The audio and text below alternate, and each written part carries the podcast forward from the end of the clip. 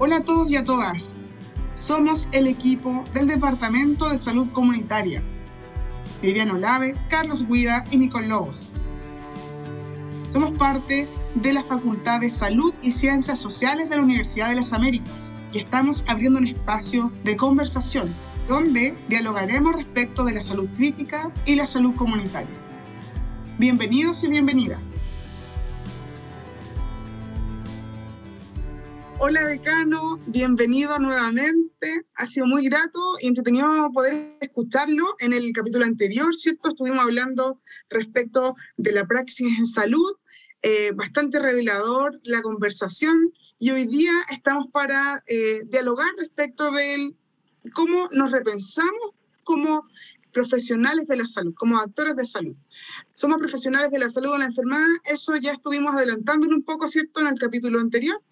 Y aquí principalmente buscando también el cómo gestionamos la salud, la salud positiva, ¿cierto?, que también fue mencionada.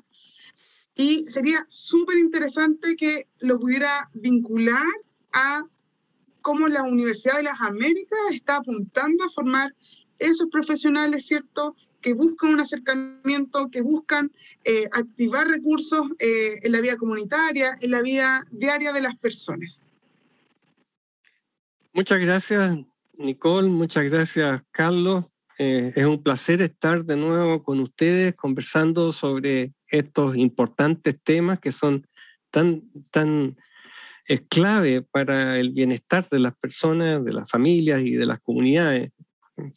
Eh, primero, señalar de que como facultad estamos muy interesados en que la comprensión para los futuros profesionales de la salud sea una comprensión holística, no sea eh, restringida al, espectro acotado de lo, eh, biomédico. La formación tradicional coloca mucho énfasis en los aspectos de los órganos, en la embriología, la anatomía, la fisiología, que son cosas muy importantes, son cosas muy interesantes y que cualquier profesional de la salud tiene que dominar muy bien. Pero eso debería ser una parte solamente de la formación, desde el punto de vista de la formación teórica.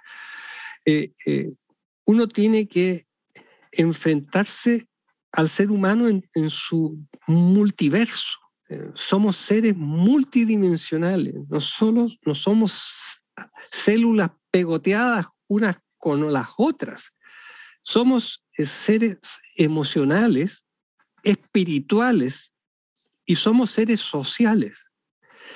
Y como hablamos en el capítulo anterior, el, el gran parte de lo que hace que la persona pierda su salud y, por lo tanto se menoscabe en su calidad de vida, tienen que ver con los aspectos de la vida en sociedad.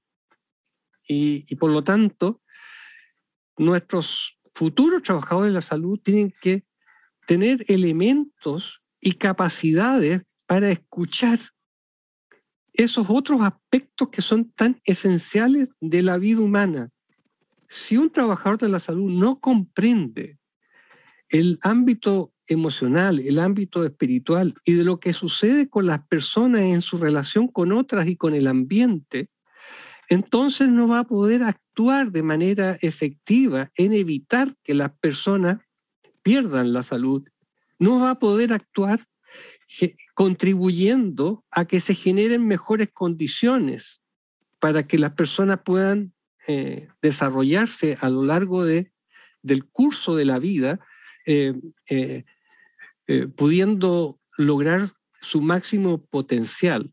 Por lo tanto, las asignaturas tienen que también tener aspectos que guardan relación con los conocimientos que la humanidad tiene en, en, los ámbitos psicológicos y sociales más amplios que sean posibles. Y por otra parte, los estudiantes tienen que salir del aula, tienen que salir del laboratorio, tienen que salir del microscopio y ir a las comunidades, ir a los territorios, porque palpando, pisando los territorios, conversando con las personas en su propio hábitat, es donde más eh, aprende un, futuro profesional de la salud. Yo no quiero decir que esto no sea en menoscabo de lo que es el aprendizaje de, la, de, la, de, la, de las ciencias. Lo que yo quiero decir de que las ciencias son más amplias que la embriología o la histología. ¿Y qué lugar ahí, estimado Osvaldo, le das tú a la interdisciplina, a la interprofesionalidad, a la transdisciplina, porque podrías desde la escuela de enfermería que fueran toda la gente de enfermería o toda la gente de terapia ocupacional o de trabajo social a trabajar con las comunidades. ¿Cuál? Has dado un gran paso, eh, que es la fusión de la Facultad de Salud y la de Ciencias Sociales. Entonces convivimos en una Facultad de Salud y Ciencias Sociales y tenemos cada vez más conexión, más intercambio. Pero ¿cómo te imaginas tú eh, el actuar interdisciplinar, interprofesional en el futuro? Bueno, cuando los problemas son simples, uno puede enfrentarlos también de manera simple y lineal, que era la forma tradicional de ejercer las profesiones en el ámbito de la salud y de y de mm, generar el, aprendizaje. Hoy día estamos entendiendo que salud en los territorios, salud en los hábitats, son temas de altísima complejidad y por lo tanto se requiere, dado a que ninguna persona puede eh, absorber o manejar o gestionar todo el conocimiento, porque eso, eso no existe, no existe el hombre o la mujer enciclopedia que lo sabe todo de todo. Y por lo tanto, en la medida que, que el conocimiento se expande, tenemos a distintos grupos profesionales que se hacen expertos en distintas áreas específicas eh, y y los problemas son de tal magnitud en su complejidad que requieren que estos diversos saberes se armonicen, conversen, dialoguen para resolver los problemas que hoy día quejan a las personas, las familias y las comunidades. Y cuando hablo de saberes, hablo no solo del saber científico tradicional, sino que también de los múltiples saberes y cosmovisiones que las propias comunidades tienen. Todas ellas deben ser tratadas con respeto e invitadas al diálogo que enriquezca. Por lo tanto, hay que, hay que formar a los futuros profesionales en todas esas capacidades para dialogar con otras disciplinas y dialogar con otros saberes en los mundos reales que hoy día nos están exigiendo esa esas capacidades.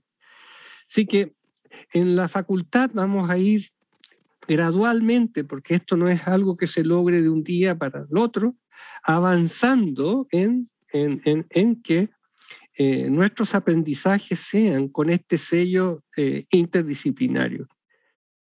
yo, yo quería um, irme un poquito atrás también respecto de, pero también enlazado con esto, ¿no? Em, hay un, autor bastante interesante en salud comunitaria que habla de que del triángulo, ya de una metáfora de un triángulo, ¿no? Y en la punta dice que están todas aquellas personas que sufren una enfermedad relevante y que están entonces dispuestas para ir al hospital. Y en la base están todas aquellas personas que han nacido y están sanas, ¿no? Y entonces habla finalmente de cuán importante es la inversión, que la inversión en dinero no se vaya a ese pequeño puntito, no a ese pequeño vértice en el triángulo, sino más bien a la base. Y en ese sentido, creo que usted ha mencionado elementos muy clave que tienen que ver con el respeto a los saberes. ¿no? Cuando en la práctica vamos eh, al médico, vamos a la enfermera, kinesiólogo, etcétera, y no nos escuchan, algo tan básico como escuchar al otro, ¿cierto? Nos sentimos disminuidos, ¿no? Y entonces se pierde la confianza. Y entonces implica aumentar la enfermedad o las condiciones inequitativas, ¿no? Cuando abrimos nuestro espacio, cuando abrimos la apertura, la coherencia, ¿cierto? Respecto de los derechos humanos hacia un otro, también lo que estamos tributando es a la salud y el bienestar. Eh, y en ese sentido creo que también la interdisciplina genera eso, el escucha y el saber, la apertura de un otro, la flexibilidad. Muchas veces, ¿cierto? Como profesionales de la salud hemos sido formados súper rígidamente, pero también se observa eh, a lo largo del tiempo y la progresión en la universidad, en la facultad, esto que usted mencionaba, ¿no? La apertura. Cuando los estudiantes de salud conocen un poco más de lo que pasa en la sociedad, de lo que pasa en los, en los territorios, ¿cierto? Cuando hablamos que los estudiantes de salud se ponen las botas y se embarran, esos son los estudiantes UDLA, ¿no? Y esos son estudiantes que van en la senda de ser estudiantes con una interdisciplina y una interprofesionalidad. Eh, eso quería aportar ahí al debate que me parece muy interesante lo que está, lo que está mencionando. Muy bueno, muy bueno. Yo le preguntaría algo a Osvaldo y sería la pregunta de, cierre de nuestro podcast de hoy. Eh, ¿Qué lugar le da la simulación en todo esto? ¿Es posible en una etapa eh, en la cual ya no estemos en, una pandemia, que nos vamos a tener que seguir cuidando, etcétera, etcétera? Pero, ¿qué lugar nos ha dejado ahora la virtualidad?